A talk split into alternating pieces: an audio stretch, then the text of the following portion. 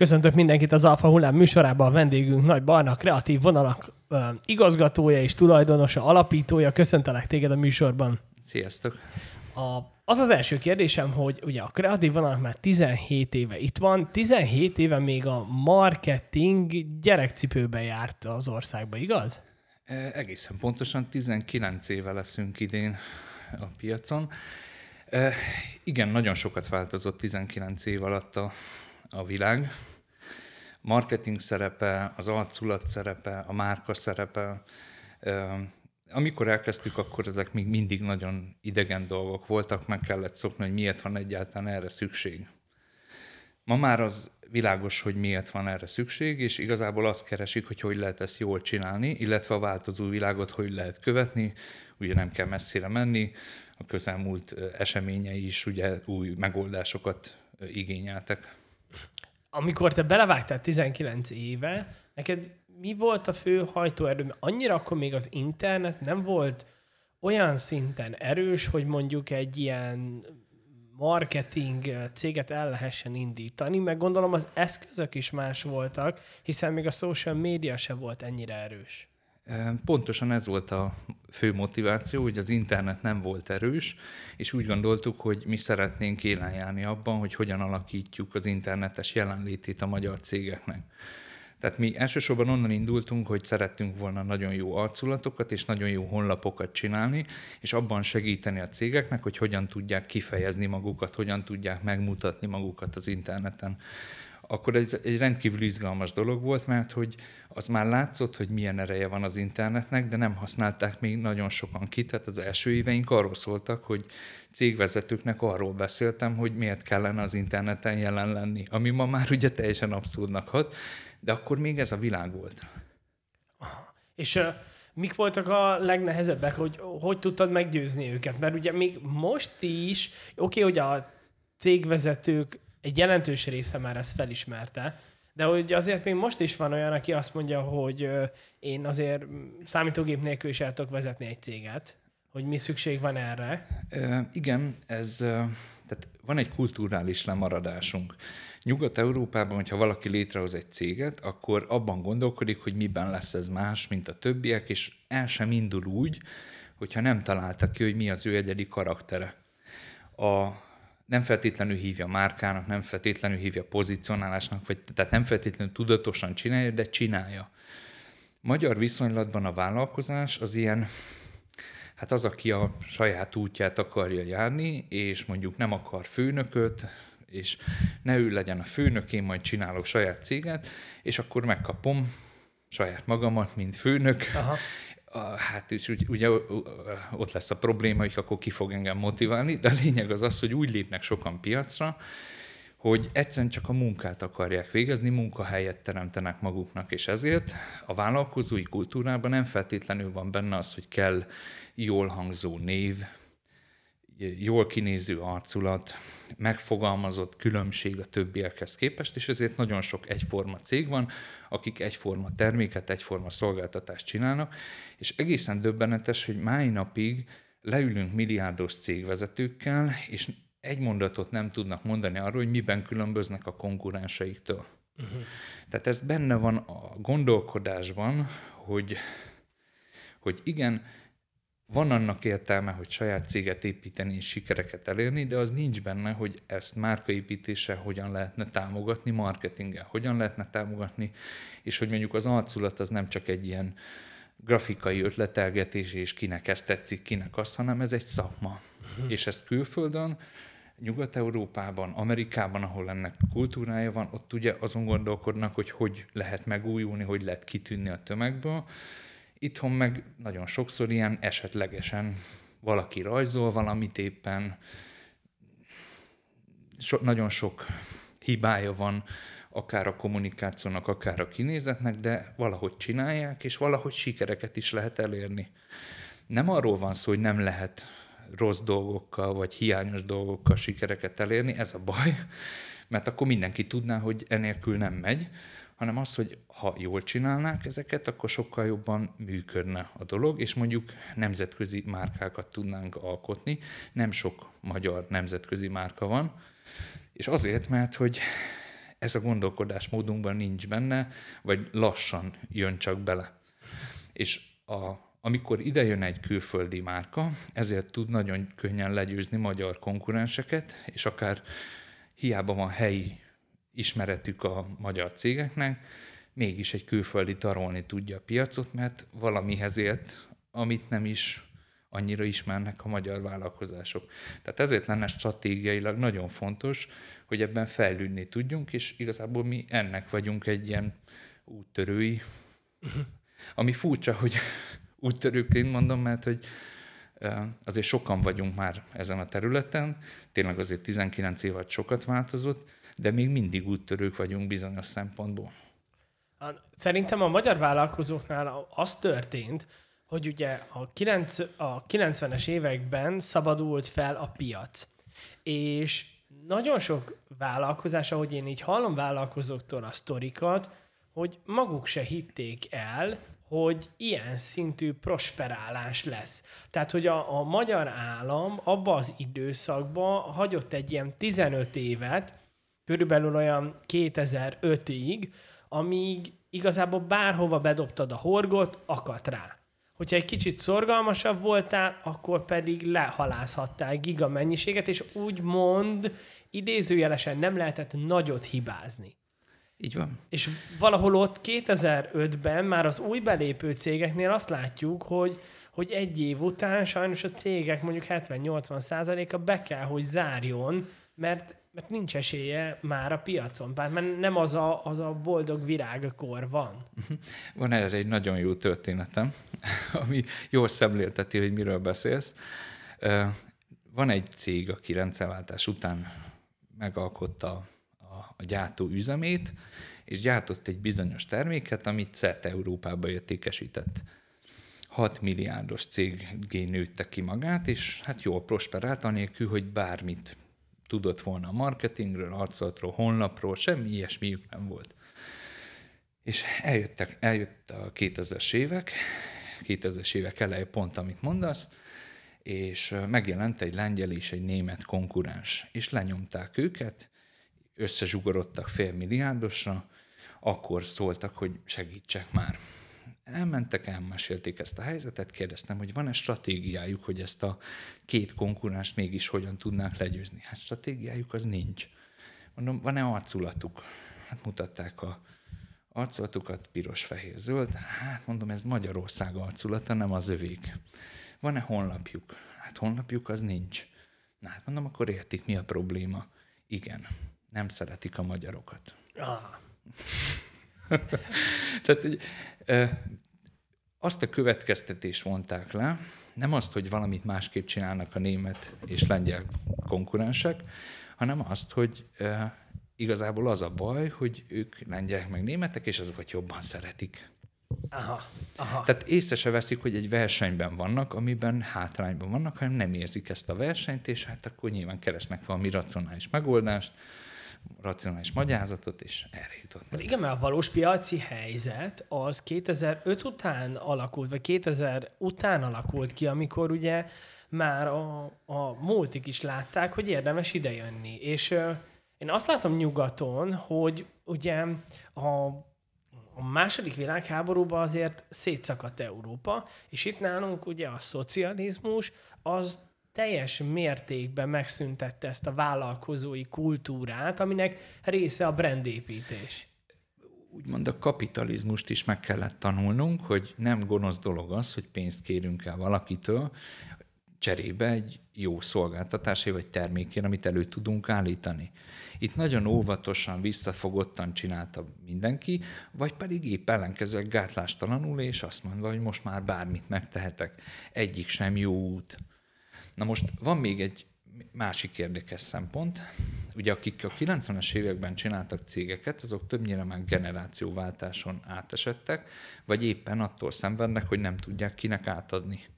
És van itt egy olyan szempont, hogy közben felnőtt egy-két generáció. Ugye az a generáció, akit úgy szoktunk hívni, hogy Y meg Z.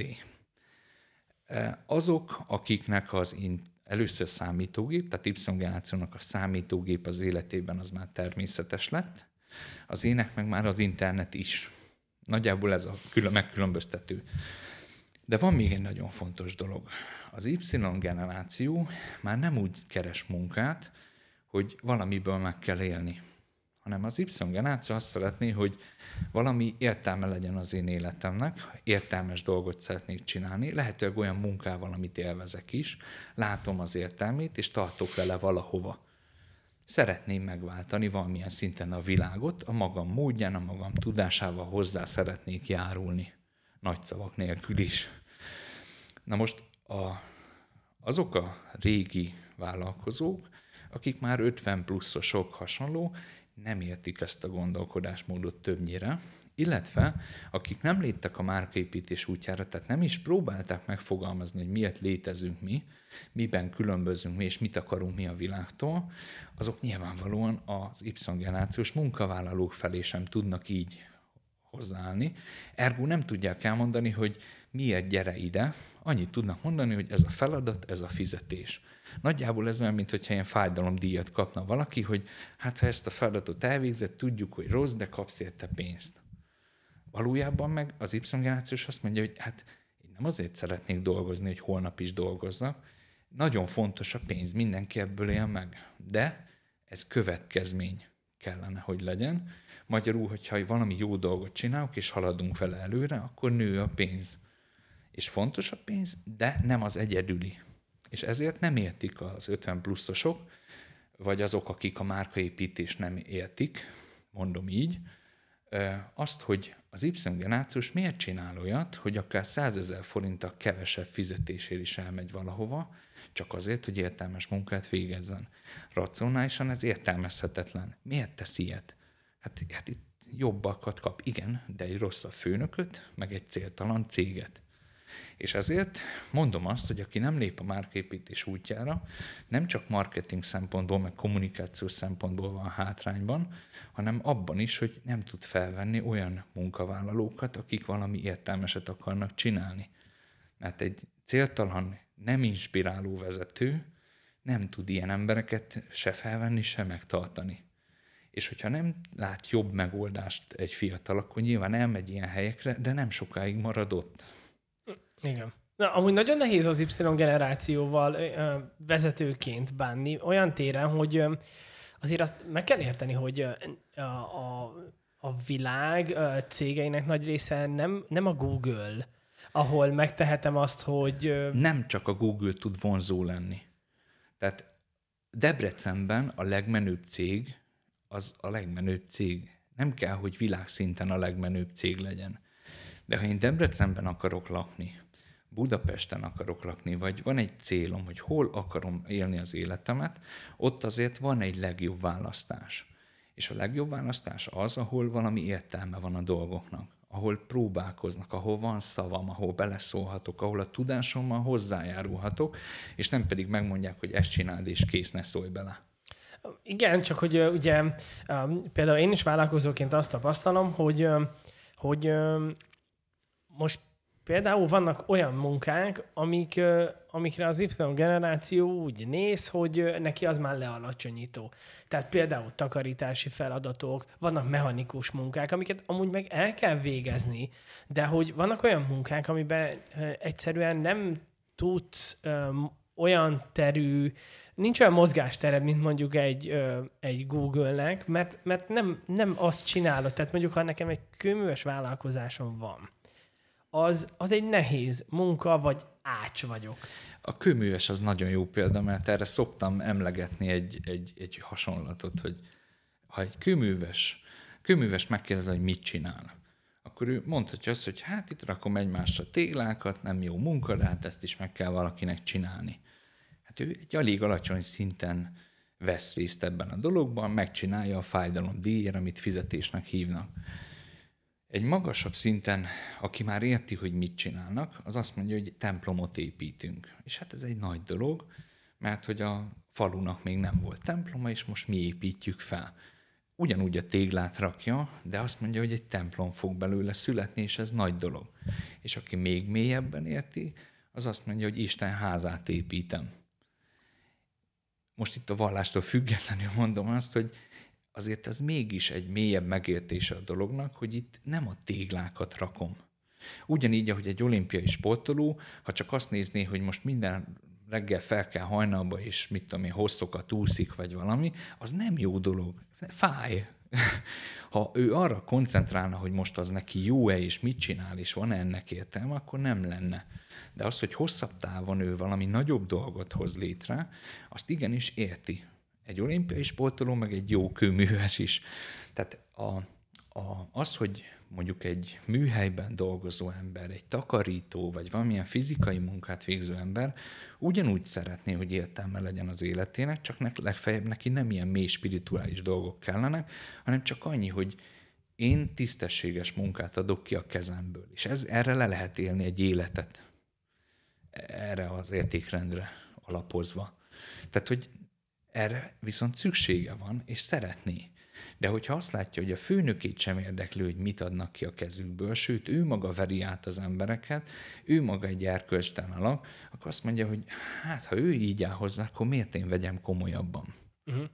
Tehát, hogyha a vezető nem tud hinni valamiben, a vezető azt mondja, hogy rakjad már azokat a télákat, nem kell ezt túl gondolni, akkor nyilván miről beszélünk. És ez, ez az érdekes, hogy nem önmagában arról van szó, hogy márkát építeni jó dolog, mert több vevő jön, hanem itt összefüggnek a dolgok. Mert hogy nem mindegy, hogy mire veszek fel embert, hogy meg akarunk valamit változtatni, van valami elképzelésünk a világról, vagy arra, hogy hát itt vannak feladatok, csináld már meg. Uh-huh. Tehát ez a munkaerőpiacon ezt úgy mondják, hogy a carrot and stick, a, a hogyha jól csinál valaki valamit, akkor jutalmat kap, ha nem, akkor botot. Tehát, hogy így jutalom és büntetés elven gondolkodnak. Azért ez nem egy magas szintű motiváció. Ez pszichológiából tudjuk, hogy működik, mert nyilván a botot nem szeret az ember, a, a jutalmat meg igen, de hogy így ez nem egy jó megközelítés, és ezért minden haladó cég azért ebből próbál kilépni, és ennek az útja lehet az, hogy meg tudja fogalmazni azt, hogy én mit szeretnék képviselni a világba, milyen kultúrájú céget szeretnék, és ő maga hitelesen tudja ezt képviselni. Mert abban óriási erő van, hogy valaki hisz valamiben. Mert ez ragadós. Át tud ragadni emberről emberre, és hogyha egy, vez- egy jó vezetőt meghallgat valaki, akkor azt mondja, hogy én, én szeretném ezt csinálni. Én hiszek abban, hogy ez az ember meg tudja változtatni, és én szeretnék vele ebben tartani. És nem úgy, hogy ő majd mondja a feladatokat, hanem én magam is hozzájárulok, mert ő el tudja fogadni. Nyitott annyira, hogyha jobb gondolatot mondok, mint ő, akkor ezt be tudja fogadni, és ezáltal én is értelmes dolgot csinálok. Nem nyomnak el, nem rabszolgának, robotnak kezelnek, hanem értelmes gondolkodó embernek, ugyanakkor van egy olyan ember, akire támaszkodhatok, aki segít nekem. Aki nem azt mondja, hogy mit hibáztam, hanem megkérdezi, hogy miben segíthetek. Uh-huh. Igen, amúgy, de ugye, ez, ugye ezt látni kell, hogy ehhez amúgy nagyon-nagyon kell a másik oldal, a munkavállaló is, mert ugye nagyon sokszor az van, hogy ugye te ezt mondjuk biztosítod, és ő ezt úgy veszi, hogy hogy ez egyfajta gyengeség, és, és olyan szintű visszaélések keletkeznek, olyan szinten megbomlik maga a rend, ami kell egy vállalkozáshoz, hogy... Én, én nem állítom azt, hogy minden egyes munkavállaló alkalmas erre. Vannak, akik igen, a semmit tevéssel akarják tölteni az életüket, vagy vannak olyanok, akik még nem érettek meg arra, hogy lássák magukat, hogy mit is szeretnének csinálni.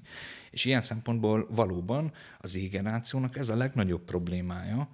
Én ugye tanítok az egyetemen, tehát így van fogalmam arról, hogy hogy változott ez évről évre. Láttam az Y generációsokat, és láttam a Z generációsokat, és tudom, hogy az is, hogy évről évre hogy változik a hozzáállásuk. És azt tudom mondani, hogy még az Y generációsokat megkérdeztem, hogy mit szeretnének az élettől, milyen céljaik vannak, teljesen másokat válaszoltak, mint a mai Z-generációsok. Mai Z-generációsok nem tudnak egy konkrét szakmát megjelölni legtöbbször, nem látják tisztán, hogy mi az ő útjuk, amivel még nem lenne nagy baj, de hogy lépéseket sem tesznek ezért, hogy kipróbálják magukat bizonyos területeken, és meglássák azt, hogy szeretik-e vagy nem nagyon jó kifejezi egy gyakorl, gyakorlatot végzett hallgatóntól, megkérdeztem, hogy mit szeretne csinálni, hát ő úgy fogalmazná meg, hogy boldog szeretne lenni. amivel semmi baj nincs, csak ezen a szinten már tudnia kellene, hogy mit teszi őt boldoggá. Tehát nincs az a baj, hogy olyan munkát keresek, ami örömet okoz nekem, csak már tudnom kellene nagyjából, hogy merre fele kell azt keresnem. És ugye, ha nem próbálok ki semmit, mert igazából én nem akarok sem ezt, sem azt, sem azt, csak boldog akarok lenni, akkor ez nehéz. Mert valójában akkor azt nem értettem meg, hogy a munka boldoggá tud tenni. Flow élményen keresztül, meg, meg egyéb dolgokon keresztül, hogy értelmes munkát végzek, ez boldoggá tud tenni. Nem a semmit tevést semmit tevést tesz boldoggá. És egy bizonyos életkor felett lehet, hogy változik ez, mert megérik valaki, megérti, hogy mit csinál, stb. Ez talán korábban Y generációnál sokkal tudatosabb volt. Tehát Y generációnál pontosan tudták, hogy lehet, hogy még nem ez lesz a végső állásom, de kipróbálom magam gyakorlaton itt, kipróbálom magam ott, kipróbálom ezt, ebben ügyes vagyok-e, és így tovább.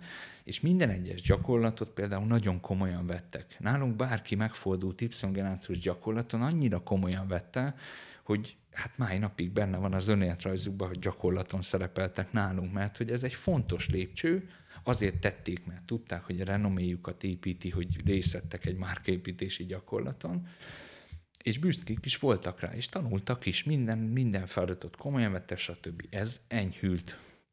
Ma már, ha el, el is jönnek gyakorlatra hallgatók, nem biztos, hogy látják az értelmét, és nem látják a presztízsét annak, hogy ők részt vettek egy gyakorlaton. Bele sem írják az önéletrajzukba.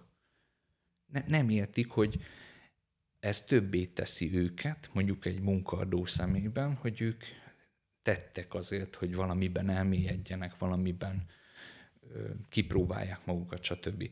Mert hogy mivel keresik az útjukat, ezt még nem tudják megfogalmazni. Aztán persze lehet, hogy 20-20, tehát most 20 évesen még így látják, hogy 22 évesen, és aztán majd 30 évesen ez teljesen más lesz.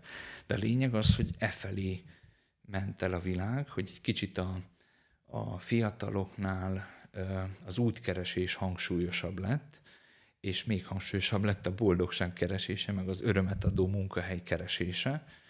De mivel nem ismerik annyira magukat, ezért előfordulhat az, hogy elmennek egy munkahelyre, amúgy is lehetnek ilyen problémák, hogy nem túl inspiráló a vezető, meg a fizetés is alacsony, meg lehetnek ilyen problémák, és még mellé jön az, hogy kipróbálják magukat, és hát nem annyira szeretik ezt a munkát, és akkor kipróbálnak valami mást. Ezért van az, hogy ugye Z-generációnál jellemző, hogy egy éven belül mennek tovább. És ezért nem tudják igazából, hogy kezelni ezt a munkaadók, mert hogy eh, hát hogy lehet arra felkészülni, hogy még ő sem tudja, hogy pontosan mit szeretne csinálni. Um, igen, én a, amúgy azt látom most, hogy a modernitásnak az eszméje, aminek ugye a megmártózás a kényelembe és luxusba olyan szinten ránőtt már a, a Z és Y generáció tudatára, és olyan szinten megmérgezte, hogy a, egy ilyenfajta Disney mese, meg brazil szappanopera szoftver uralta el a fiatalok egy jelentős részének tudatát, mi szerint az élet célja a boldogság, és ennek az eszközei a céltalan keresgélés. De hogy ez, ez nem létezik, tehát hogy, hogy én azt vettem észre, hogy most ugye ezek a fiatalok 22 éves korukig semmit nem csinálnak a, a magyar fiatalok 80%-a nem sportol, nem vállal munkát, inkább felveszi a diákhitelt, és bulizgat, vagy még az se, tehát el van a, a koliába vagy otthon, nagyjából átbukdácsol az egyetemen olyan szakon, amiben nem fog dolgozni, mert nincsenek ilyen szakmák, majd 22, 23, 24 évesen először találkozik a valódi élettel, ahol azt mondják neki, hogy szia, uh, mik a kompetenciáid, uh, és a másik, milyen ember vagy. Hogy te ide bekerülve, te rád lehet-e számítani? Te tudsz ebbe a csapatba lenni, vagy csak a baj lesz veled, nem jössz be, nyávogsz mindenért, vagy nekem, mint cégvezetőnek elképesztő forrásokat kell arra szánni, hogy téged kiképezzelek, majd nyávogsz egyet, és lelépsz. Tehát, hogy a világ nem így működik, És hogy, hogy szerintem, tudod, amíg, a, amikor már ilyen szinten rátelepszik a lustaság, és ennyire nincs semmilyen küzdelem, és a küzdelem vágy se, akkor hirtelen kilépve a világba, ez tényleg beverik a fejüket egy láthatatlan falba. Kezdeném azzal, hogy óriási szerencsénk van, hogy szerencsére nem mindenki ilyen a fiatalok közül. Nem lehet általánosítani, ez egy alapelv, mert akkor nagy bajban lennénk, ha ez akkor mindenkire nagyon. igaz lenne, de hogy ez egy tényleg jelentős tendencia, ez viszont igaz. Mert ezt bármilyen HRS meg tudja mondani, hogy tényleg nagy számban ma már nem azt mondják, hogy orvos akarok lenni, meg ügyvéd, meg akármi, ami régen esetleg menő volt, hanem azt, hogy influencer, meg esportoló, meg nem tudom én, tehát olyan dolgok, ami valami élvezethez kötik azt, hogy pénzt keresek, vagy a semmihez, a meg, magam megmutatásához. Azért, mert ezek létező dolgok, de nagyon kevesen sikeresek egyébként ebben, tehát sokkal több influencer van, mint akinek megéri, meg sokkal kevesebb esportoló, mint aki tényleg megélhet abból. Ezzel együtt ez egy nagyon vonzó dolog. Hát, hogyha azt mondjuk, hogy keressük azt, hogy milyen munka okoz örömet, akkor az, hogy egy hobbihoz hozzá kötni mondjuk, vagy a nyaraláshoz hozzá kötni mondjuk egy munkát, hát azért az mennyire élvezetes. Vagy a feneken mutogatásához. Vagy, amihez nagy tudás nem kell, csak meg kell tudom, hogy kell jól fotózni. Igen. Tehát, hogy ez nagy körnek vonzó, és ez félreviszi valóban az értékrendet, félrevisz mindent, és, és a munka világával való találkozás az igen fájdalmas tud lenni. Van erre egy jó példa, mesélt egy ismerősöm, hogy állásinterjúnál kérdezték, hogy na, miért is vegyünk fel téged, mit, mit tudsz elmondani tényleg, hogy milyen kompetenciáid van, stb. És mondta az égenációs munkavállaló jelölt, hogy nem ez a kérdés, hogy önök miért vennének fel engem, hanem hogy én miért jönnék ide. Ez óriási. Na ezt... De a szemléletmódot jól mutatja. Rá lehetne tetoválni a Z-generáció nagy részére, nem? So, sajnos nagyon sok. Na, és, és az a baj, hogy ők ezt komolyan gondolják, tehát hogy azt tudják, hogy és, sajnos a munkaerőpiacnak az, hogy vannak hiánymunkák, meg, meg, meg versenyeznek emberekért, azért sajnos még ők is ugye labdába tudnak rúgni, tehát nem arról van szó, hogy ezzel a mentalitással aztán senki nem veszi fel, hanem tényleg eljuthatnak jó helyekre, és innentől igazolva van, hogy ez egy jó út. Lám, semmit nem kell tenni, és itt vagyok a jó helyen, még jó fizetést kaphatok, és így tovább. De hogy ebből mi lesz, ezt még a HRS-ek sem tudják.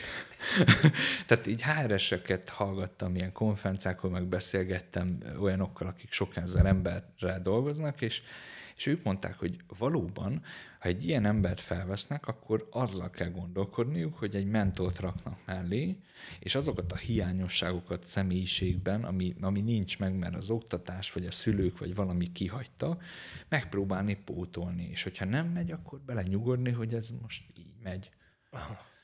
De mondom még egyszer, nem szeretném általánosítani, mert szerencsére vannak nagyon ígéretes fiatalok, akik pont kikérik maguknak azt, hogy általánosítsuk a, ezt a dolgot, mert hogy ők is látják, hogy van értéktelenség, vagy mondom azt, hogy értékrendváltozás, mert vannak azért értékei, csak más felé mutatnak, mint amit korábbi generációk magukénak vallottak. Meg van egy ilyen problémakör, ami érint minden szakmát, nem csak fiatalokat foglalkoztató szakmánkat is, hogy minden véleményé vált. A szakmai dolgok is véleményé váltak. Tehát az, hogyha egy szakember azt mondja valamire, hogy ez jó vagy nem jó, hát az a te véleményed. Láthatjuk ezt a vakcinák kapcsán is, hogy az, hogy valaki azt mondja, hogy ez jó vagy nem jó, az egy vélemény, nekem meg más a véleményem.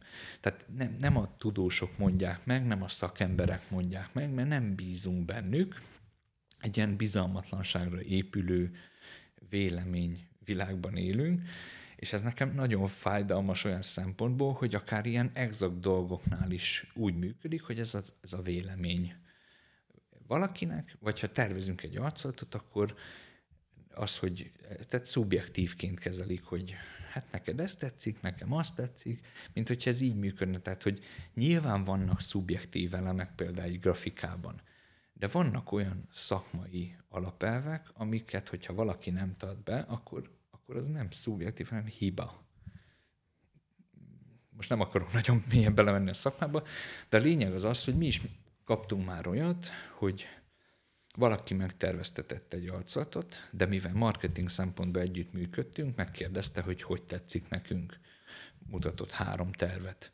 Hát mondtuk, hogy igazából egyik sem az igazi, ugyanazok a hibák vannak elkövetve, tehát látszik, hogy egy kezdő grafikus csinálta, mert hogy ezeket nem szabadna elkövetni, és azt mondta, hogy azért mondjuk ezt, mert irigyek vagyunk. Mm. És akkor inkább hagyjuk, mert ő nem kíváncsi ilyen irigykedő grafikusokra. És ez nekem annyira mély ütés volt, én ezt máj napig nem hevettem ki, pedig már egy két hónapja kaptam, és én mondtam, hogy ezt nem hiszem el. Tehát, hogy az, hogy mással csináltatja valaki, ezt el tudom fogadni. Lehet egy ismerős, egy barát azt tetni, hogy ő rajzolja, vagy akár saját maga rajzolja. De az, hogy megbíz egy szakembert, beszélget vele, elfogadja a véleményét egyik téren, és amikor a másik téren azt mondja, hogy hát figyelj, ez még nem az a szint, akkor ez csak azért lehet, mert irigyek vagytok. Ezt, ezt nagyon nehezen viselem el, mert hogy azért itt mégiscsak arról van szó, hogy például mi is beleraktunk 19 évet, hogy megértsük, hogy mitől lesz jó egy arculat. És nem mondom azt, hogy uh, akkor uh, hú, hát akkor mekkora szaktekintélyek vagyunk, mert pont ez az, hogy mi nem szoktunk ezzel kérkedni, de hát mégiscsak, ha megkérdez minket, akkor legalább e, e, mérlegelhetné, hogy lehet, hogy van benne valami, amit mondunk. Ezt azért elvárnám, vagy azt gondolnám, hogy ezért kérdezi meg. Aha. És amúgy uh, nektek, ahogy uh, néztem a, a cégeteket, valami uh, 58 év weblapja, meg, de dugig vagytok díjakkal, tehát ilyen száz feletti díjakkal vagytok, Igen. igaz? Kicsit összefügg ezzel, amiről beszélgetünk, hogy az, hogy, a szak, a, az, hogy csinálunk a, a piacon jó honlapokat, jó márkákat, nem mindig kapjuk vissza az elismerést. Uh-huh. Tényleg vannak olyan ügyfelek, akik nagyon hálásak és nagyon szeretjük a közös munkát, de olyanok is vannak, akik megbíznak valamire, megcsináljuk, és ezt szót se szólnak utána. Uh-huh. És volt már, megkérdeztük, hogy úgy óvatosan, hogy hogy megy, hogy minden oké, okay, ha jól haladtuk. Persze, megduplázódott a cég, felvettünk tíz embert, és így tovább. Hát miért nem szóltatok? Hát miért szóltunk volna? Ja. Tehát, hogy nem érzik azt, hogy ez mégiscsak egy közös dolog volt, amiben igyekeztünk segíteni, és nekünk jó lesne azt, hogy tudjuk, hogy sikerült. Sokszor félve kérdezzük meg, hogy jó megy, minden oké, mert nem szóltatok, nem tudjuk, hogy mi van, és, és akkor kiderül, hogy de itt, itt, itt nem csak duplázás, hogy olyanok is voltak, hogy ötszöröződött a honlap forgalma, hogy újra terveztük. Aha. Ez ötszörös forgalom.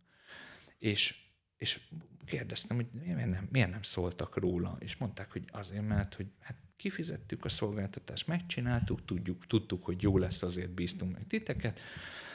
A, tehát Aha. fair üzlet volt, miért szóljunk arról, hogy most milyen sikereink vannak.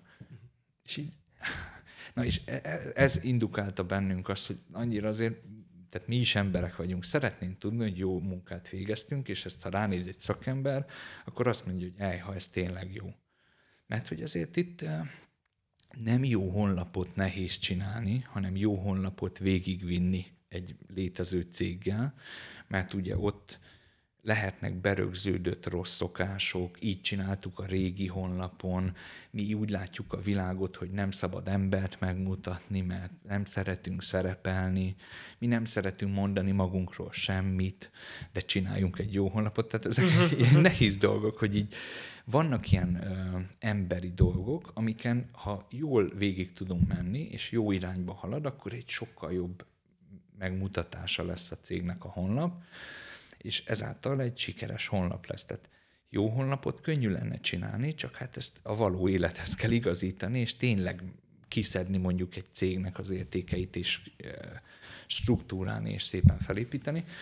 Na és az év honlapja, meg a marketing gyémánt, meg hasonló díjak, ilyen arcottervezési nemzetközi díjakon szoktunk indulni, csomagolás, csomagolás dizájn. Ezeket azért kerestük, mert szerettünk volna visszajelzést kapni arról, hogy ne, nem csak mi gondoljuk azt, hogy ez jó, hanem egy szakember ránéz, vagy egy zsűri, és azt mondja, hogy ez jó. És hát ez annyira jól sikerült, hogy elkezdtünk sportot űzni abból, hogy hát mi lenne akkor, hogyha nem egy versenyen indulnánk, meg nem csak egy pályán munkával, hanem így többel, és hát fejtottunk egy rekordot, akkor már ugye nem kellene alulmúlni az elmúlt év önmagunkat, és így, így belevittük magunkat abba, hogy több rekordot megdöntöttünk, tehát évhonlapjában a legtöbbet nyertük az országban, marketing gyémánban is, tudtam, a nemzetközi és a csomagos dizájn terén is jól állunk, de a lényeg az az, hogy nem a díjak maguk a fontosak, hanem nekünk ezek ilyen nagyon klassz visszaigazolások, hogy nem csak mi gondoljuk úgy, hogy jót csinálunk. Uh-huh. És az ügyfelekkel, amikor gondolkodunk, akkor, akkor ez egy fontos szempont, hogy nem egy feladatként kezeljük, hogy meg kell csinálnunk egy honlapot, hanem azt, tesz, azt a kérdést tesszük fel, hogy hogy lehetne ez az iparág legjobb honlapja. Tehát a díjnak az ígérete az jobb kérdéseket ösztökél bennünk, hogy ne, ne egyszerűen csak végre akarjuk hajtani a feladatot, hanem hogy lehetne minden munkánk a legjobb, az eddigi legjobb, vagy az iparág legjobbja. Hogy, hogy tudnánk megváltoztatni ezzel a céggel az ő iparágukat. Uh-huh. És ez sokkal izgalmasabb kérdés. Talán ennek köszönhető, hogy ennyi év után is élvezzük a munkát, és nem égtünk ki, mert hogy minden egyes feladatban mi megkeressük, hogy mitől izgalmas. És mondok még egy vad dolgot, nem minden megbízást vállalunk el. Mert ahol valaki nagyon menthetetlen, vagy csak a önigazolás keresi, hogy megbíztam a jó tervezőket, de ő, ők se tudtak jó honlapot csinálni, vannak ilyenek, akkor azt igyek, igyekszünk észrevenni időben, és akkor csak olyan ügyfelekkel dolgozni, akik tényleg valami jót akarnak csinálni, és ebben jól együtt tudunk gondolkodni, mert a mi munkánkban egyébként nem az a jó, hogyha ránk bíz mindent, és legyen úgy, ahogy ti akarjátok, vagy ti mondjátok, mert ti vagytok a szakértők, ez nem jó. Az se jó, hogyha ő mindent megmond, és ezt így csináljátok, ezt így, ezt így, ezt a vonalat így húzzátok, azt a képet odarakjátok. Az a jó, hogyha ez egy kölcsönös munka. Uh-huh ha nem bedobja a gyeplőt, de nem is az, hogy irányít mindent, hanem mi elmondjuk, hogy mi hogy látjuk, ő elmondja, hogy az ő oldaláról hogy néz ki, és ebből találunk egy olyan utat, ami, aminél a mi tudásunk, meg a, az ő tudása a szakmájáról, az iparágáról, ez így összeáll és egy irányba mutat.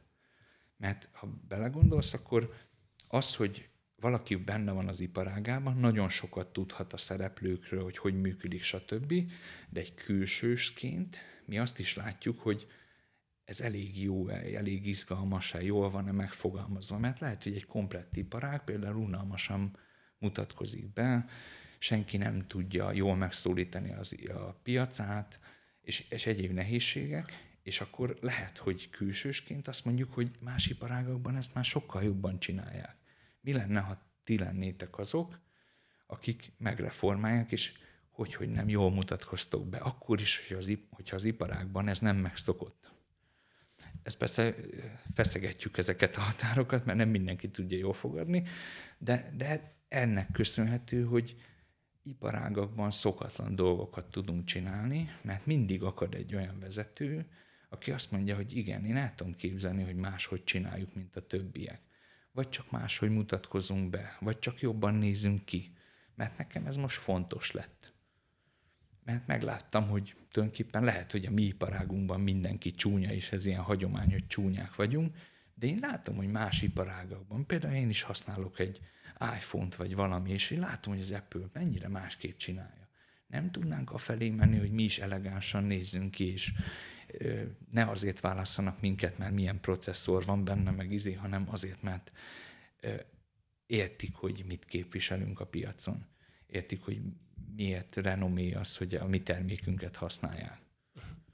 Mik volt, a, mik volt az a projekted, ami, amire úgy mondjuk tényleg nagyon büszke vagy, ha lehet ilyet mondani, vagy mondjuk kihívás volt, sokat kellett rajta agyalni, minden szellemi tudást bele kellett úgymond rakni, hogy nagyon ott kellett lenni ahhoz, hogy ez, hogy ez így, így felfusson, vagy esetleg egy hosszabb, éveken átívelő projekt eredménye volt. Van ilyen? Ö, sok ilyen van szerintem, mert hogy ahol stratégia honlap menetrenden végigmegyünk, Az ugye a teljes kör. Az a teljes kör, tehát hogy akár a nevet is segítünk megfogalmazni, arra vizualitást építeni, arra stratégiát és internetes jelenlétet, az ezek mind teljes körűek. Nem tudom, hogy emeljek-e ki egyet, mert hogy nagyon sok ilyen van, amit nagyon szerettünk, amivel meg tudtuk szólítani a piacot, vagy megreformálni. Van, van például a, olyan étterem, Debrecenben, a Csak Csak Hal Bistro, ami, ami, aminél például nagyon büszke voltam arra, hogy senki nem tudta, hogy mi azon elkezdtünk dolgozni, de ugye egy korábban sikeres éttermet kellett átpozícionálni, új név, új arcot, új megjelenés, stb. Teljes körű volt a megújulás, és amikor megkérdeztem a gyakornokaimat, az egyetemi gyakornokaimat, hogy tudnak-e mondani olyan éttermet, akik jól kommunikálnak, és amikor megnevezték, hogy mondták, hogy hát nem tudunk, nem tudunk, ah, de tényleg van egy, csak ha, akkor nem büszke voltam rá, mert hogy az volt a cél, hogy fiatalos, fi, jobban meg tudjunk szólítani fiatalokat, úgy, hogy az öregeknek ez ne legyen bántó. Mert hogy az az érdekes, hogy sokan azt hiszik, hogy ez ilyen éles kategória, hogy fiatal öreg. Valójában az idősebb emberek, 40, 50, 60, 70 pluszosok is szeretnek fiatalosak lenni, nem idegen tőlük azt, hogy valami menő dolgot használjanak, és ők nem azt akarják érezni, hogy na minket öregeket így kiszolgálnak, hanem nagyon sok esetben jól el tudják fogadni, hogyha valami fiatalos és menő de fontos, hogy nem eshetünk át arra az oldalra, hogy ilyen nagyon gyerekes, nagyon, nagyon ilyen trendinek akar hatni valaki, hanem elegáns, de van benne egy kis csavar, amitől izgalmassá válik a fiatalok számára, de nem annyira, hogy bántó legyen egy idősebb korosztály számára, és a csak annál szerintem ezt nagyon jól eltaláltuk, ezért arra nagyon büszke vagyok, meg arra, hogy anélkül, hogy tudták volna, hogy mi, mit csinálunk bármit ott, ez átment, és felfigyeltek rá, nagyon sok ismerősömet így kérdeztem, hogy hallottad? Ó, igen, nagyon izgalmas, ami ott történik, és semmit nem tudott róla, hogy mi dolgozunk ezen, segítjük arculattal, egyebek azokat mit csináljuk, Úgyhogy, úgyhogy például ez egy olyan munka, ami jól szemlélteti, hogy mit is akarunk képviselni. De mondhatnék egyébként rengeteg ipari céget, van egy raklapgyártó. Tényleg azt, azt meg akartam említeni, hogy na hát azért a raklapgyártás azért az nem egy olyan köz szellemiségben forgó Igen, ez iparág. Egy, ez egy unalmas termék, a polisztirol gyártó ügyfelünk a másik, akinél tényleg azt lehet mondani, hogy kevés unalmasabb termék van, mint egy polisztirol, vagy mint egy raklap, de hogy így náluk is meg lehet találni azt, hogy hogy lehet érdekesen bemutatni, és lehet jó honlapot csinálni. most az az érdekes, hogy például a raklapgyártónál két év honlapja díjat nyertünk már két változattal, tehát háromszor újítottuk meg, idén lesz a újabb próbálkozás, de a lényeg az, hogy mindig azzal... Dobok egy légkondit, nyugodtan mondjad.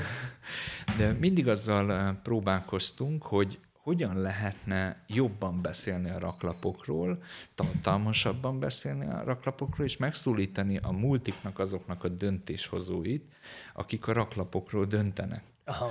És e, tettünk lépéseket, tudatosan előre tervezve, és amikor újabb lépést tettünk legutóbb, akkor hát mondom, most már csak figyelembe kellene venni, hogy mit, mit újultak a többiek.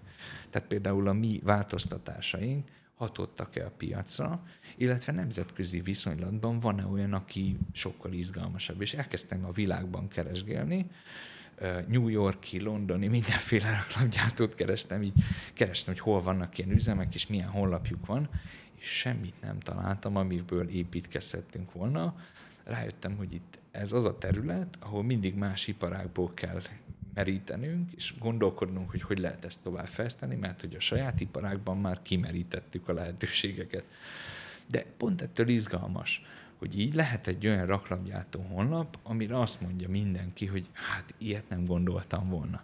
Én legnagyobb dicséret volt, amikor a, ö, megcsináltuk a raklap katalógust, 40 oldalasan, és valaki ezt meglátta, és úristen, mit lehet beszélni 40 oldalt a raklapról? Hát pont ez az érdekes, hogy egy ilyen katalógus már akkor is üt, hogyha bele sem olvasnak, mert átadja azt, hogy ezek nagyon komolyan gondolják ezt a raklapot. Tehát ez a szép ebben, hogyha valaki keresi annak az útját, hogy hogy tudna jobban megfogalmazni valamit, hogyan tudna tényleg megérteni valamit abból, hogy hogy gondolkodik a célpiac, hogy tudna értéket teremteni a számára, akkor hogy, hogy nem, ez működik. És ez nehéz belülről, e, ez, ezért tudunk mi sokat segíteni, mert hogy belülről elgondolkodik egy cégvezető, hogy hogyan, hogyan is fogalmazzuk meg, mit is akarunk mi képviselni, és látja azt, hogy adott esetben milyen belső nehézségei vannak, tűzoltások vannak, munka, vállalói problémák vannak, hogy valaki nem igazán odavaló, vagy egyebek, ez el is viszi a fókuszát. Nagyon nehéz neki azzal foglalkozni, hogy hátradőjön és elgondolja, hogy merre megyünk. Pedig a világ az meg arra fele megy, hogy nem azt veszik meg, amit csinálsz, hanem amiért csinálod. Uh-huh. Azt szeretnék megérteni, hogy te ki vagy, és mit képviselsz a világban, mert ha az jó dolog, akkor amit te terméket, szolgáltatást csinálsz, az, azt én szeretném. Mert az jó, csak jó lehet. Ha én ismerlek téged, mint ember, tudok kapcsolódni, és tudom azt mondani, hogy nekem ez izgalmas, amit te képviselsz, és szeretném tudni, hogy milyen terméket csinálsz. Nézd meg azt, hogyha hallgatsz egy interjút egy könyvíróval, ha ez nagyon izgalmas, és már a válaszokban olyan ö, dolgokat kapsz, hogy így érték, érték van benne, azt mondod, hogy te szeretnéd tudni, hogy ez az ember milyen könyvet ír. Igen. Mert hogy ilyen ember csak jó könyvet írhat, akinek ennyire jó gondolatai vannak, vagy ennyire jó értékeket képvisel, vagy ennyire jól látja a dolgokat. És hogy, hogy nem a könyve tényleg jó lesz. Mert azt tud jó interjút adni, aki jól ö, ö, ír könyvet, jó gondolatai vannak. És ugyanez a helyzet a cégvezetővel, hogy egy cégvezetőnek, aki képvisel egy csapatot, kutya kötelessége lenne valamilyen szinten inspirálóan beszélni, mert befelé a csapat felé is kellene tudnia képviselni azt, hogy mit is akar a cég, és nem, nem az a jó megoldás, hogy inkább elkerüljük, hát kapják a fizetéseket, hogy dolgoz, dolgozzanak ők, hát az a feladatú. Ez nem jó megközelítés, mert nem azért dolgoznak, mert a fizetésüket kapják, az csak legfeljebb ott tartja őket addig, amíg nem tudnak jobbat kitalálni, de hogy mégiscsak az, hogy valamerre tartanak, és lássák azt, hogy a vezető ebben hinni tud. Vagy ha én elvesztem a hitem munkavállalóként, akkor tud nekem segíteni abban, hogy mi értelme van a dolgoknak. Uh-huh. Mit lássak a rosszban, mit lássak abban az edzésben, az úszómedencében, mit lássak a tégla rakásában, mert hogy ezek fontosak. Ettől értem azt, hogy miért is keltem fel reggel, és mi értelme van annak, hogy én ezt most csinálom. És hogyha azt mondom, hogy van egy inspiráló ember, akkor hogy, hogy nem, marketing szempontból kifelé ő fog tudni jól nyilatkozni mondjuk egy Forbes interjúban, egy helyi tévé, vagy egy, vár, vagy egy országos tévében megkérdeznek egy szakembert, akkor azt fogják megkérdezni, aki jó dolgokat tud mondani. Így felépülhet egy én márka is, tehát egy személyesen ismert szakember, kialakulhat, hogy ő a szakembere valaminek, és hogy, hogy nem az ő cége, az sikeresebb lesz, mint az, aki egyszerűen csak jól végzi a dolgát. Mert érzelmi alapon döntünk, ugye, ha valakiről úgy gondoljuk, hogy jó, akkor azt attól vásárolunk uh-huh. és ez érzelmi alapon születik meg. Utána persze racionalizáljuk, meg keresünk a racionális okokat, tehát ha nagyon vacak a termék, vagy nagyon vacak a szolgáltatás, ez nem menti meg a helyzetet, de két egyforma minőségű termék vagy szolgáltatásnál ezt fog dönteni. Most itt, ha nézzünk ilyen iparágakat, mi alapján választasz edzőtermet például? Hogyha ugyanolyan gépek vannak ott, ugyanakkora, ugyanazok a lehetőségek, akkor mi alapján választasz? Mert kell egy hangulat, kell egy olyan, hogy miért, mi, mi az oka annak, hogy én oda szeretek járni.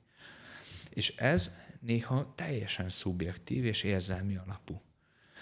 E, ezért mondtam korábban neked, hogy a, a, amikor valaki el tudja mondani azt, hogy ő mit is képvisel, hogyan is építette ezt fel, és mit szeretne vele képviselni, miért így csinálta, az igenis egy szempont a döntésemben. Uh-huh. Tehát például az, hogy lehetnek kellemetlenségek. Mit, mit tudom én, most csak egy egyszerű dolog. Víztakarékos csap.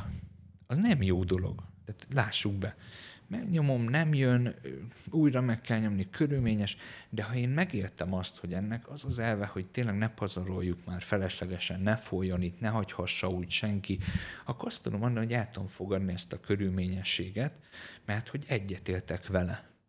Na de ha nem mondja el senki, hogy miért van így, és miért jó, hogy így van, meg miért van ez, meg az máshogy, mint máshol, akkor én nem tudom, hogy mihez viszonyulok. Uh-huh. Ezért nagyon fontos, hogyha én értem azt, hogy mit képvisel valaki, és egyetértek vele, akkor még akár a nehézségeket is el tudom fogadni. Uh-huh. A jogkultosok mesélték, a, a Cserpesnél volt ilyen gond, hogy amikor Cserpes, Cserpes elkezdte a jogkultokat szállítani üzletekbe, akkor hát volt ilyen baj, hogy így zavarossá vált a, a jogkult, azért, mert hogy ennek az a természete. Uh-huh. Hogy, hogy, hogy nem az, hogy sokáig ugyanolyan marad, hanem egy élő dolog a joghurt, és ezért ezt nehezen fogadták el a vásárlók. De el kellett mondani nekik, hogy egy joghurtnak így kellene viselkednie, hogyha él. Ja, hogyha nem kezelnék így meg úgy. Ha nem kezelik így meg úgy, akkor ez így viselkedik. És, és uh, ott van a, a cserpes, aki, aki nagyon sok helyen ad előadást, és ezeket elmeséli. És ennek óriási jelentősége van, mert személyesen hallhatod azt, hogy tulajdonképpen belegondolsz abba, hogy te szeretnéd de hogy egy mű dolog legyen, vagy egy olyan, ami, ami élő, mert hát annak az a tulajdonsága, akkor lehet, hogy elgondolkoz azon, hogy melyiket is veszed, és hogy tulajdonképpen még jó is, hogy megromlik, mert annak meg kellene romlania. Igen. Mert hogy él. Mert hogy él. De ez csak egy szempont, nyilván másnak meg más a szempont, hogy én nem akarok ezzel foglalkozni, és legyen sokáig jó. De a lényeg az, hogy behozott egy új szempontot, amire eddig nem gondoltam. Ah. És ugyanígy, ha most bármilyen iparágban, bármilyen termékkel versenyzel, ha be tudsz hozni egy új szempontot, akkor az lehet, hogy valakinek fontos lesz, sőt, lehet, hogy valakinek a legfontosabb. Van egy nagyon finom hamburgerező, meg egy nagyon olcsó hamburgerező, te meg behozod a legnagyobb hamburgert a városban lehet, hogy valakinek a legnagyobb kell. És még az sem fontos, hogy a legfinomabb legyen, hiszen te nem abba versenyzel. De hogyha én azt akarom, hogy a legfinomabb legyen, vagy, vagy ez 20 perc alatt jöjjön ki. Én azt akarom, hogy 20 perc alatt, mert most vagyok éhes. Akkor ez egy olyan szempont, ami felülírja az összes többit. Ilyen egyszerű lenne, csak nyilván hogy csinálnak általában hamburgerezőt, legyen elég finom, elég jó, elég nagy, izé, és így hú, mennyi adjuk, meg stb. És így gyakorlatilag semmilyen karaktere nincs. Mi most ez a nagy hamburgerláz?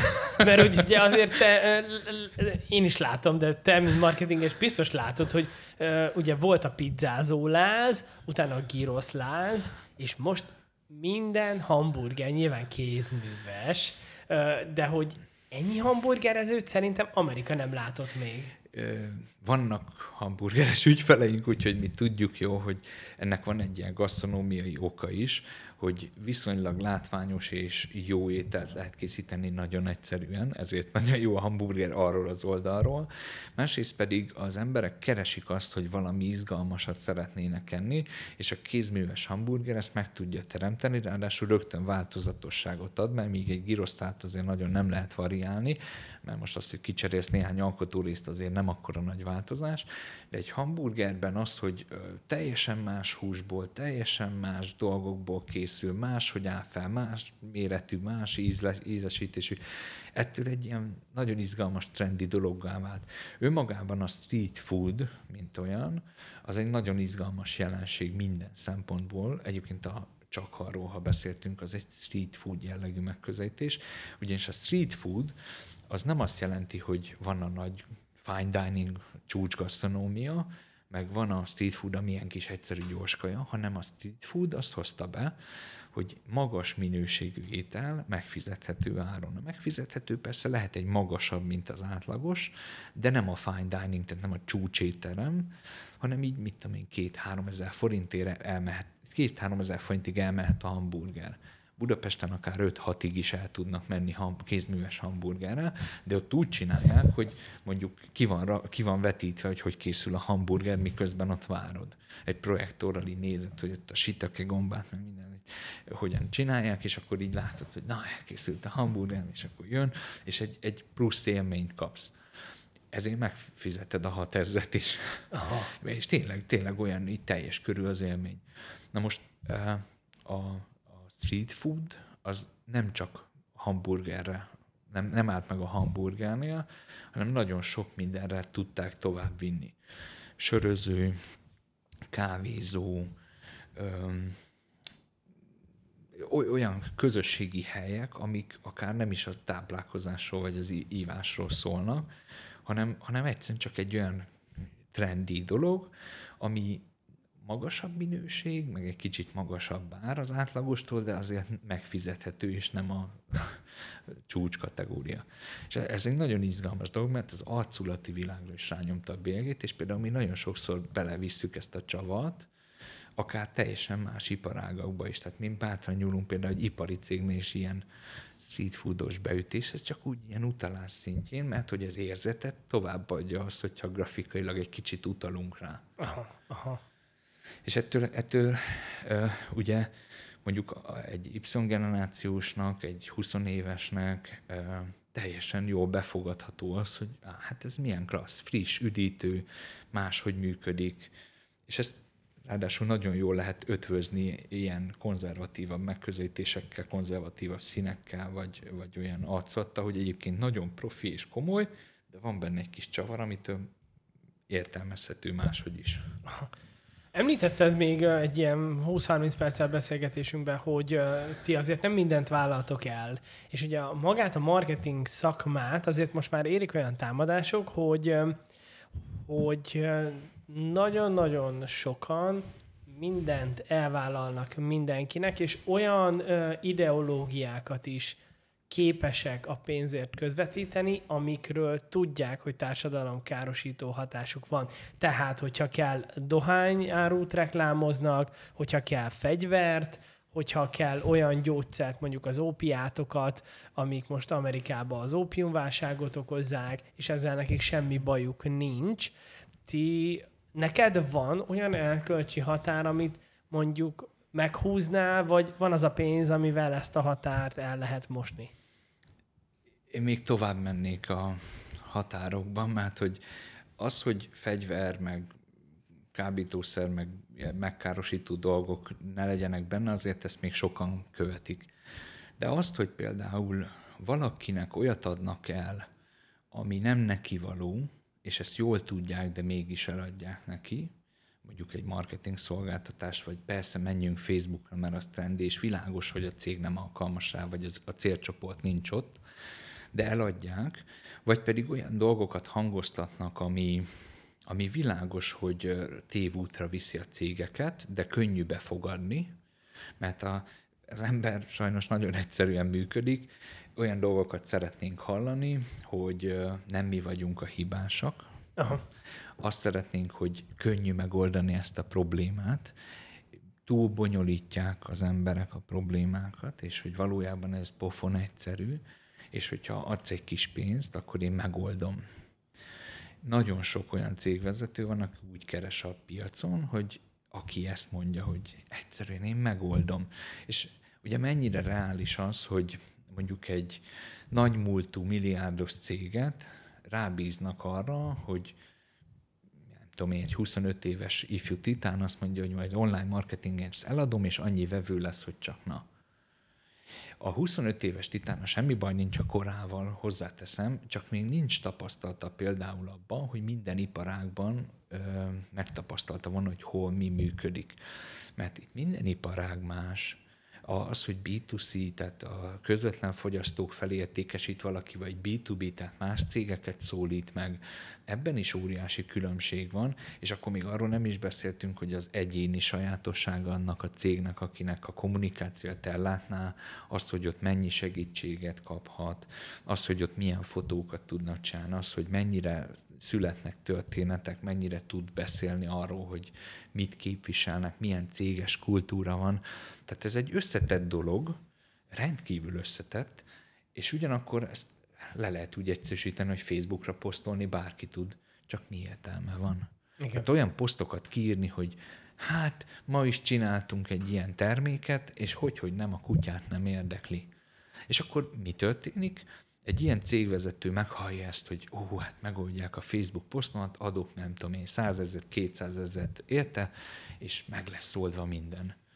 Nem lesz megoldva, hát biztos ez kutyaütő volt, keres egy másikat, és megint ugyanabba a hibába esik. És vannak, akik évtizedek óta ezt csinálják, tehát ismerek olyan céget, aki 20 éve ebbe forog, és mindig meghallja azokat a hangokat, hogy na most ezt egyszerűen könnyen meg lehet oldani, hát hol Facebookkal, hol ezzel, hol azzal, és nem lehet megoldani, mert hogy vannak bonyolult dolgok az életben. Például az, hogy mit is akarunk képviselni a világban, például az, hogy hogyan alakítunk ki céges kultúrát, oda megfelelő embereket, és hogy fogjuk ezt ennek szellemében csinálni a termékeket, hogy kezeljük az ügyfélpanaszokat. Ezek nem egyszerű dolgok egyszerű elemekből állnak, és egy-egy dolgot könnyen meg lehet határozni, ezért lehet így lépésenként eljutni valahova, de összességében hazudik, aki azt mondja, hogy ez ilyen pofon egyszerű, hogy írunk ki pár Facebook posztot, és megváltjátok a világot. Most őszintén, hogyha egy Facebook oldal indításával bármilyen üzlet sikeressé tehető, akkor az a marketinges miért nem csinál 30 vállalkozást és 30 vállalkozó céggel, 30 sikeres cége lenne. Ebbe senki nem gondol bele, hogy igazából, ha ez annyi, annyiról szólna, hogy Facebook posztokat kellene írni, akkor bármennyi vállalkozásom lehetne, és csilliárdos lehetnék. De nem így működik, és ezért van az, hogy mi sem csinálhatunk csak úgy egy céget, mondjuk arra, hogy tudunk márkát építeni, mert hogy a márkához kell egy inspiráló vezető, kell egy jó csapat, és kell, hogy ezt az értékrendet nap mint nap képviseljék. Ez nem kicsi munka. Aha. Hazudik, aki azt mondja lehet egyszerűen orvosolni dolgokat, és igazából mi ezt csináljuk, hogy nem az egész nagy problémát akarjuk felgöngyölíteni, hanem rakjunk rendbe egy dolgot, majd még egy dolgot, majd még egy dolgot, és hogyha valaki ezen az úton megy, akkor egy idő után nagyon sok dolgot rendbe rakott, és zseniálisan működik. És vannak olyan cégek, akik eljutottak már milliárdos szintig, és nemzetközi márkáig, de nem mindenki jut el odáig, nem azért, mert nem lenne alkalmas a cég, vagy a termék vagy egyebek fejben nem tud felnőni ahhoz a feladathoz. Mondok egy egyszerű példát, nem mindenki képes arra, hogy öt fő után száz főt irányítson. Ja, persze. Vagy nincs is igénye. Mármint, nincs, is, akkora... nincs is igénye, saját maga fogja szabotálni, hogyha nőne a cég, hogy ez már nem lesz jó így, és inkább kirúgja, vagy panaszkodik, hogy nincsen megfelelő ember óriási felelősségkülönbség, óriási más, na, tehát nagyban gondolkodást igényel, és én, tehát nekem van olyan barátom, aki, aki felnőtt ekkorára, Anna Szappanról van szó, aki nem csak ügyfelünk, hanem jó barátom a vezetője, és ezért én látom, hogy ő mire, mi, mennyire elképesztő, amit tud fejben. Tehát, hogy mi magunk is azt látjuk, hogy amit ő megtett, hogy a kis cégből felnőtt ekkorára, 100 fő felé, most nem tudom, 140 főnél járhatnak, vagy mennyinél, most mostában nem kérdeztem. Ehhez neki fel kellett nőnie, elfogadni ezt az óriási felelősséget, megbízni olyan középvezetőkben, akik, akikkel tudja ezt irányítani, és sikeresen működni ilyen méretben is. Ez, ez nagy dolog. Ez nagy dolog. És ezért van az, hogy nem mindenki képes rá, emberileg kell alkalmasnak lenni rá.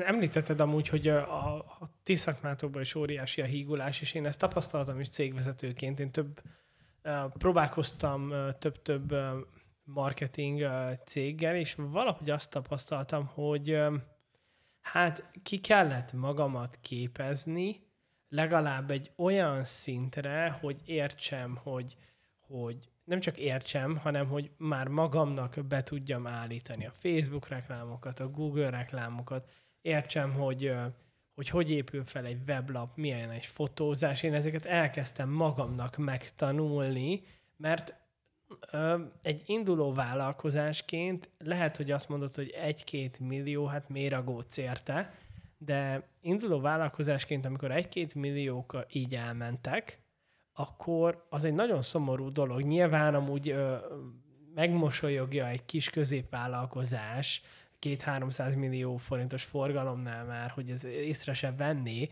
de amikor valamit piciből építesz, akkor ezek olyan nagy pénzek voltak, és nagyon sokszor én például azt vettem észre, hogy, hogy sémákat húznak rá, Igen. sémákat húznak rá mindenkire, nagyon sok marketing cég szerintem irreálisan vagy szürreálisan túlvállalja magát, és amikor például láttam, hogy hogy 40-50 cégnek a Facebook marketingje megy párhuzamba egyszerre, és amikor elkezdtem magamnak csinálni, és rájöttem, hogy ha három kampányom is megy, mennyire kell figyelni, hogy hetente korrigálni, más kreatívokat használni, váltogatni, hogy volt olyan, történt olyan, hogy rossz városra állították be a reklámot.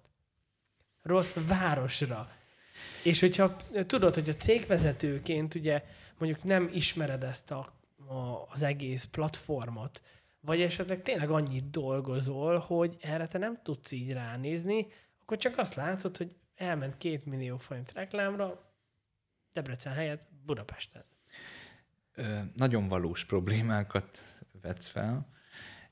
Tényleg így van, hogy sablonokban dolgoznak nagyon sokan, pontosan azért, mert a filéres bekerülést azt úgy lehet tartani, hogyha mindenkinek ugyanazt adod el. Vagy ugyanolyan séma mentén haladsz, és mindenki, aki ezt nem fogadja el, az problémás, és nem a mi ügyfelünk. Ez nagyon jól termeli a pénzt, és sajnos ez rombolja a marketinges iparágat, mert a marketinges iparágnak nem erről kellene szólnia.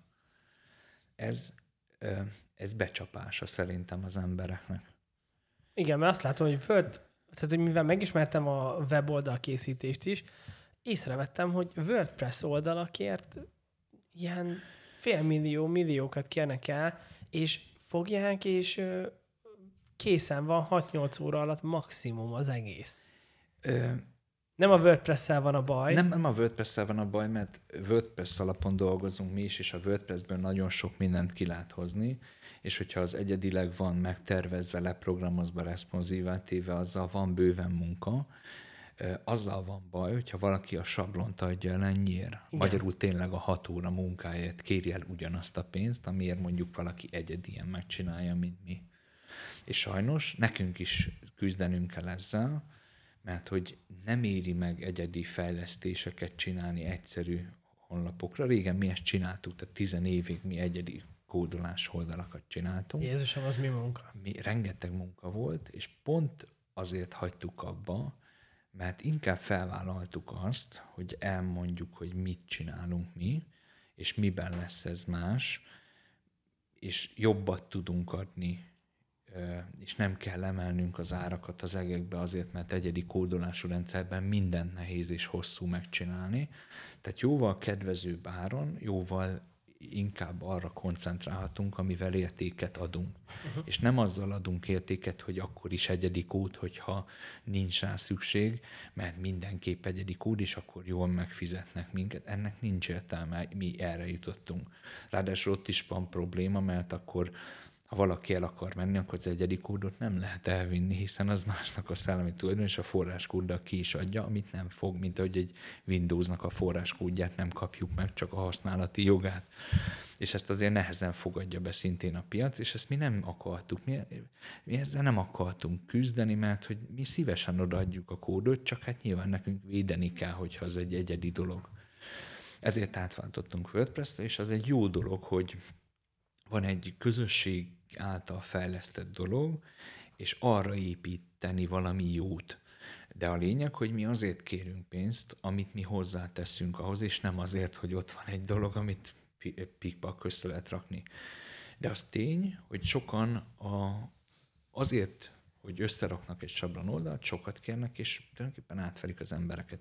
Marketingben az, hogy eh, sablonokból dolgoznak, az, hogy eh, nem veszik figyelembe azt, hogy egy kezdővállalkozó hogy működik, hogy fog jó lenni az a poszt, hanem ugyanazt a sémát megpróbálják ráhúzni mindenkire, ami ráadásul nem működik, ami mivel alul fizetett per poszt nem éri meg nagyon odafigyelni, ezért előfordulhatnak hibák is. Ez megint szerintem egy tévút. A Facebookot én nagyon régóta tehát mi például Facebook posztot csak a leges legjobb ügyfeleinek írunk, alig egy, egy kezemben meg tudom számolni, hogy hánynak. De nagyon soknak segítünk abban, hogy jól posztoljanak. Tehát például van, aki megmutatja a posztjait, pláne az fontos, vagy egy-egy posztot velünk írat, hogy gondoljuk át, közösen legyen egy nagyon jól megfogalmazott poszt, vagy egy díjat mutassunk be, hogy hogy működött ez, és így tovább. És akkor rakunk abba energiát, hogy milyen kép legyen, hogy legyen felépítve, hogy sztorizzunk róla, és így tovább. De hogy nem mindenkinek is ömleszteni a posztokat, hanem akár tartalmas posztokat, akár hosszú posztokat, tehát ez ilyen ördögtől való dolog, hogy hosszú poszt. Az az igazság, hogy azok mondják azt, hogy két mondatot, meg három mondatot lehet írni egy Facebookon, akik nagyon unalmas posztokat írnak. Mert az unalmasból a három mondat is sok. Igen. Meg az, hogy mit, itt az új termékünk, mit gondoltok róla, ehhez nem kell nagy tudás. Ellenben, hogyha elmeséljük, hogy hogy született meg az az új termék, és írunk róla hosszan, mint ahogy egy könyvet is elolvasol, ha érdekel. Ha unalmas, akkor nem szeretnél egy sort sem elolvasni. Tehát nem mördögtől való a hosszú poszt, csak legyen értelme. Uh-huh. Tehát, hogyha, hogy, hogy nem, hogyha van értelme, akkor bármilyen hosszú lehet egy poszt is. Bármilyen hosszú lehet egy honlap is. Csak legyen értelme. Ha nincs értelme, feleslegesen ne töltsük az időt a, a sok szöveggel, meg ne fárasszuk az embereket, mert úgyis pásztáznak, de ha pásztázás közben meglátsz valami izgalmasat, akár úgy, hogy egy izgalmas könyvet valamiről, lehet, hogy elolvasol 300 oldalt. Csak azért, mert megláttál egy izgalmas dolgot pásztázás közben. Persze nem mindenki, de a lényeg az, hogy léteznek ilyen emberek, és nem az az érdekes, hogy a melyiket nézik többen, mert hogyha elolvassák a három mondatodat, de nincs semmi hatása az emberekre, a hosszú posztot meg elolvassák, és épült a kapcsolatotok, tudják, hogy te ki vagy, mit képviselsz a világban, az sokkal többet ér, mint sok-sok olyan poszt, ami semmit nem épít rólad. Amúgy ezt én is tapasztaltam. Egyszer volt egy olyan reklám, ami vicces volt, írdatlan mennyiségű megosztás, ömlött rá a like, hát mondom, a reklámon belül ingyen reklám lett. Tehát, hogy ilyen írdatlan mennyiségű embert ért el, hát szinte zéró hívást kaptam. És akkor így néztem, mondom, mi, pedig ott van minden, vicces volt a kép, minden, és akkor utána meg kiraktam egy olyan posztot, ami amúgy szárazabbnak tűnt, de pont azt írta le, amiről kellett, hogy szóljon, és arra meg jöttek a hívások, pedig alig volt, nem volt rajta megosztás, nem volt rajta like, és sokkal több organikus, vagy nem organikus, hanem fizetett keresésből származó tényleges megjelenés jött nekem belőle. Varga Emilnek, a Manna Szappa vezetőjének van erre egy jó mondása, hogyha kis cicás képeket osztanának meg, akkor nagyon sok lájkot kapnának, kapnának rá, de akkor ők a kis cicás oldal lennének, és nem a Manna Szappan. Igen. Ez jó kifejezi, hogy lehet igen nagyon vicces vagy egyéb dolgokkal felkelteni a figyelmet, de attól még nem épül semmi. Úgyhogy lehet időnként bevetni ilyesmit, hogy egy viccet megosztasz, meg stb., de tudnod kell, hogy nem az épít, az csak egy figyelmet felhívja rád, hogy érdemes lehet ide nézned időnként. Hogy látod amúgy a mostani a Facebook, Instagram, Instagram kultúrát? Mert te ugye végigkísérted az elejétől fogva nagyon mélyen. És most már ugye egészen sok olyan dokumentumfilm jön ki, ami annak a negatív hatásait kezdi elemezni, hogy ugye például, hogy láttuk ezt itt a reklámnál is, hogy annyira örülsz, dopamin sokba fürdesz, hogy micsoda izé, és nincs eredmény. És akkor ugye az van fejében, hogy lehet az, hogyha ennyire szeretik, még sincsen eredménye, a másikat pedig így nézem, hogy hát mit rontottam el, és mégis van eredménye, hogy, de hogy ugye látjuk a másik oldalt is, hogy elképesztően sok hazugságokkal találkozunk. Például az Insta influencerek.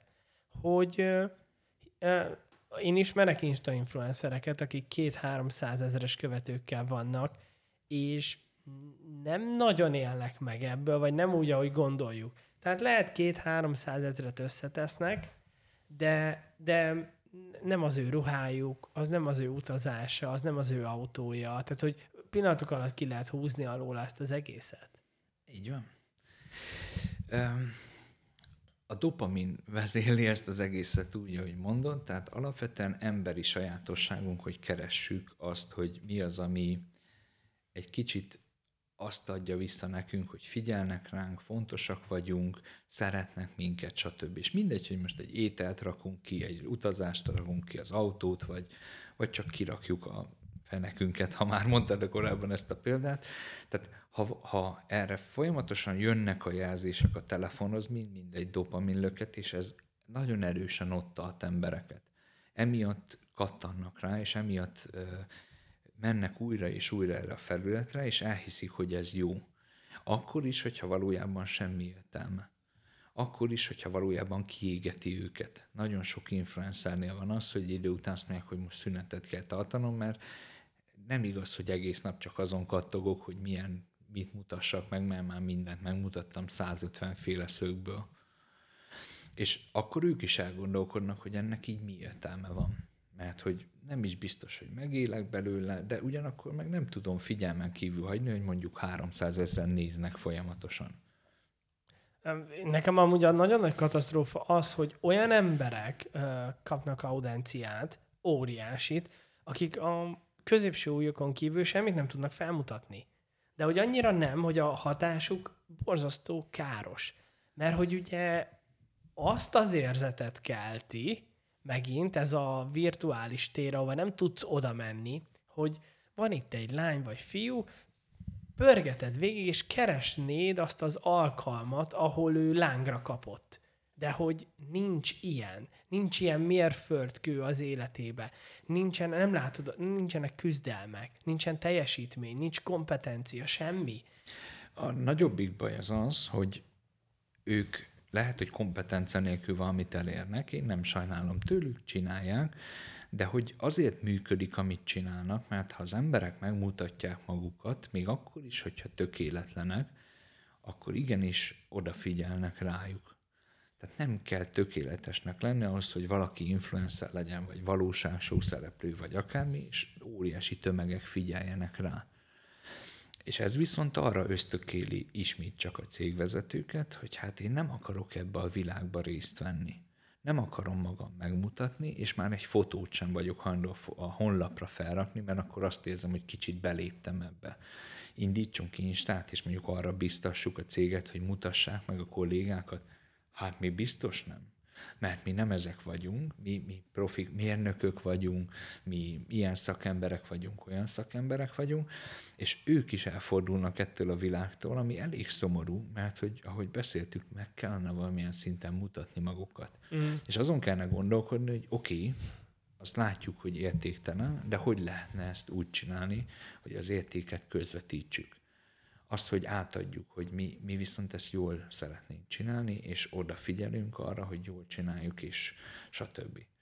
És lehetne így, de viszonylag kevés a példa, akkor is lehet rá legyinteni, hogy hát ezek nagy cégek, vagy nagyon, vagy ismertek, mert mondjuk vannak olyanok, hogy tévéből például régi műsorvezetők nagyon sokan építenek karriát arra, hogy ugye valami másban kipróbálják magukat, és utána sikeresek.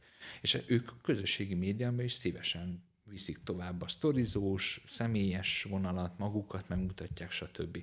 De értéket adnak, és, és tényleg nem lehet azt mondani, hogy értéktelen, amit csinálnak. De hát ők tévéből jöttek, tehát nyilván ki vagyok én, hogy most elkezdjek kis cégként raklapgyártóként például, hát ugye nagy dilemma, hogy egyáltalán menjek-e Facebookra, mérnöki céget vezetve. Mit csináljunk ott? De hogy megmutatni magunkat, azt végképp olyan nagyon idegen. Mutassuk a termékeket. Ettől lesznek ilyen apokaliptikus fotók. Ezt úgy szoktam hívni, amikor a hotelt lefotózza valaki, nem mondom, hogy lefotózzuk, mert mi nem ilyen fotókat csinálunk, de hogy lefotózza valaki a hotel, hotelt, és a recepción elbújt a recepciós, a bejáratnál nincs egy ember se, megmutatjuk a wellness részeket, az is kihalt, de ugyanígy gyárakat láthatunk apokalipszis után, nincs egy ember se, nincs egy targoncás, nincs senki. Ja, kivonják el, az életet belőle. Eltűnt minden. Aha. Ha üzletet mutatok, akkor gyorsan elbúj mindenki, a polcokat mutatjuk. Termékeket mutatunk. Hát a terméket nem lehet érzelmi alapon megközelíteni, nagyon nehéz, mert hogy hát ha most valaki így csinálja, akkor mit tudok alapul venni egy vásárlásnál? Termék ár. Termék ár. És ugye, hát ha olcsóbban adom ugyanazt a terméket, akkor nyilván jobb, és erre levonják a következtetést, csak úgy lehet érvényesülni a marketing, hogy olcsóbban adjuk a dolgokat, ahhoz meg mi tudás kell. Hát ahhoz valóban nem kell sok tudás, de ez egy nagyon alacsony szintű motiváció, hogy olcsóban adom, mert ugye árérték arány, hogyha az értéket jobban felépítem, akkor ugye az, hogy milyen áron adom, az a lényeg, hogy valamivel alatta legyen, de ne nagyon, mert mondjuk az, hogy 2000 forintért első osztályú olasz bőrcipőt árulunk, az is hiteltelen. Tehát nem, nem, nem, ér, nem érzem azt, hogy hú, hát ez tényleg biztos, hogy nagyon jó vétel, mert gyanúsan alacsony az ár. De az, hogy fel van építve az érték és az ár jó hozzá képest és alacsonyabb, akkor jó vételt veszek. De nem csak úgy lehet, hogy leviszem az árat, és akkor még jobb ez az arány, hanem úgy, hogy felépítem az értéket. A nagymárkák ezt csinálják nagyon jó, hogy az értéképítést megteszik, és adott esetben el tudom fogadni a magasabb árat is. Akár extrém magas árat is el tudok fogadni, ha tudom, hogy miért annyi. Vagy nincs racionális oka, egyszerűen csak én akarom. Uh-huh. Egy Ferrari-t nem azért vesznek, mert, mert jó áron van vagy a világ legdrágább parfümjét, vagy a, nem is kell ilyen messzire menni, egy iPhone-t nem azért vesznek meg, mert a, racionálisan abban van a legjobb processzor. Nem, igen, abszolút nem. Tehát semmit nem zavarja az Apple-t, hogyha kijön egy kínai gyártó egy fele annyiba kerülő annyit tudó telefonnal. Nem zavarja, hát nyugodtan jöjjenek. Mert nem azért veszem meg, mert milyen processzor van benne, hanem azért, mert én egy iPhone-t akarok. Igen, igen, ott az életérzés az életérzés. De ez az, amit sokan úgy gondolnak, hogy hát az Apple persze, hogy meg tudja csinálni. Miért az, hogy én mondjuk egy műhelyben dolgozom, és tisztességes szerszámokkal szeretnék dolgozni, az nem egy életérzés? Az, hogy én a legjobb hamburgert szeretném menni a városba, az nem egy életérzés? Az, hogy én olyan házat szeretnék építeni, ami tíz év múlva, húsz év múlva is áll, az nem egy életérzés. Tehát minden életérzés, csak vannak jó életérzések, vagy rossz életérzések, és cégként az a kérdés, hogy melyiket képviseled a termékeddel, szolgáltatásoddal. Uh-huh. De hogy látod a, a marketingnek a jövőjét? Mondjuk, hogyha egy ilyen 5-10 év múlva kitekintünk, mert most azért már nagyon megyünk a szuper számítógépek felé, azért jelennek meg új platformok, ahogy a TikTok is bejött, és most már azt is érdemes használni. Meddig fogunk? Tehát, hogy el fogjuk azt érni, hogy a virtuális tér annyira drága lesz, mondjuk, mint ahogy a földekkel történt, hogy még 20 éve fillérek, most meg már aranyárba, tehát hogy lesz egy ilyen a virtuális térbe is egy ilyen térhódítás? Vagy ez relatíve végtelen? Igazából teljesen mindegy, hogy milyen platformok jönnek be. Tehát ha most a Facebook elmegy és jön helyette más, egy TikTok vagy akármi, a TikTok elmegy és jön helyette egy olyan, amit még nem ismerünk, nem érdekes. Tehát akkor is volt marketing, amikor internet sem volt. Uh-huh. Amikor számítógép sem volt. Tehát a bármilyen csatornán tud menni az, hogy mit képviselünk, mit árulunk, miért jó az, miért vedd meg. itt az értékteremtésen, ha hangsúly van, akkor igazából bármelyik csatornán tud ez működni, a világ változik, tehát meg kell érteni, hogy az internetet, hogy használom azon belül is a közösségi platformokat, melyiken kitérek el, hogy lehetne ezt jól csinálni, és így tovább. Nem gondolom, hogy drasztikusan változna az ár, hogyha ezt kérdezed, hogy hú, hát itt nagy földfoglalások lesznek, mert hogy pont ezért a, az, hogy változnak a platformok, az jót tesz a versenynek. Uh-huh. Itt most pont az a baj, hogy nagyok kezében van összpontosul a dolog, tehát igazából a Facebookot és a Google-t nem lehet egy lapon említeni a többiekkel. Annyira nagyok. És ez addig nem baj, amíg tisztességes versenyt garantálnak a saját módszereikkel, akkor viszont, amikor a monopól helyzetüket felhasználva rosszabb feltételekkel adnak egyebek, az drágítja az árat. Ha ilyen megtörténik, az kellemetlen, és akkor valóban egy ilyen emelkedésnek lehetünk tanulni, hogy muszáj ott lenni, de már egyre többe kerül. Mint ahogy azt látjuk is. Hát látunk ilyet, igen. Maradjunk annyiba, hogy az elmúlt időszakban azért láttunk ilyet, hogy drasztikusan visszaesnek az eredmények, és mégis többe kerül. Igen. Tehát ez, ez valóban egy létező jelenség, és ez rossz. De azért jó, hogy jönnek be új platformok, új trónkövetelők, mert talán helyre billenti ezt a rossz helyzetet, meg, meg az se baj, hogy át kell menni más platformra. Nem, nem szabad kötődni egy platformhoz. Nem a, nem a Facebookhoz, Googlehöz vagy más platformhoz kötődik az, hogy értéket képvisel egy cég nem szabad arra építeni, hogy van egy jó Facebook oldalunk, lehet egy jó Facebook oldalunk, de mellette nem ez viszi a céget, hanem az, hogy milyen értékrendszert képviselünk, mellesleg a Facebookon is. Uh-huh. És éppen ezért, hogy merre fele megy a világ, nagyjából öt éve azt mondogatjuk, hogy big data, hogy a, a sok-sok adat, ami keletkezik egy emberről, sok-sok információ az alapján testre szabott reklámokat fogunk kapni, nagyjából öt éve ezt várjuk. Ez azért tud nehezen terjedni, mert azért ez nagyok játszótere, tehát a kicsik nem fognak mesterséges intelligenciát építeni arra, hogy jobban megismerjék a webáruházuk látogatóit.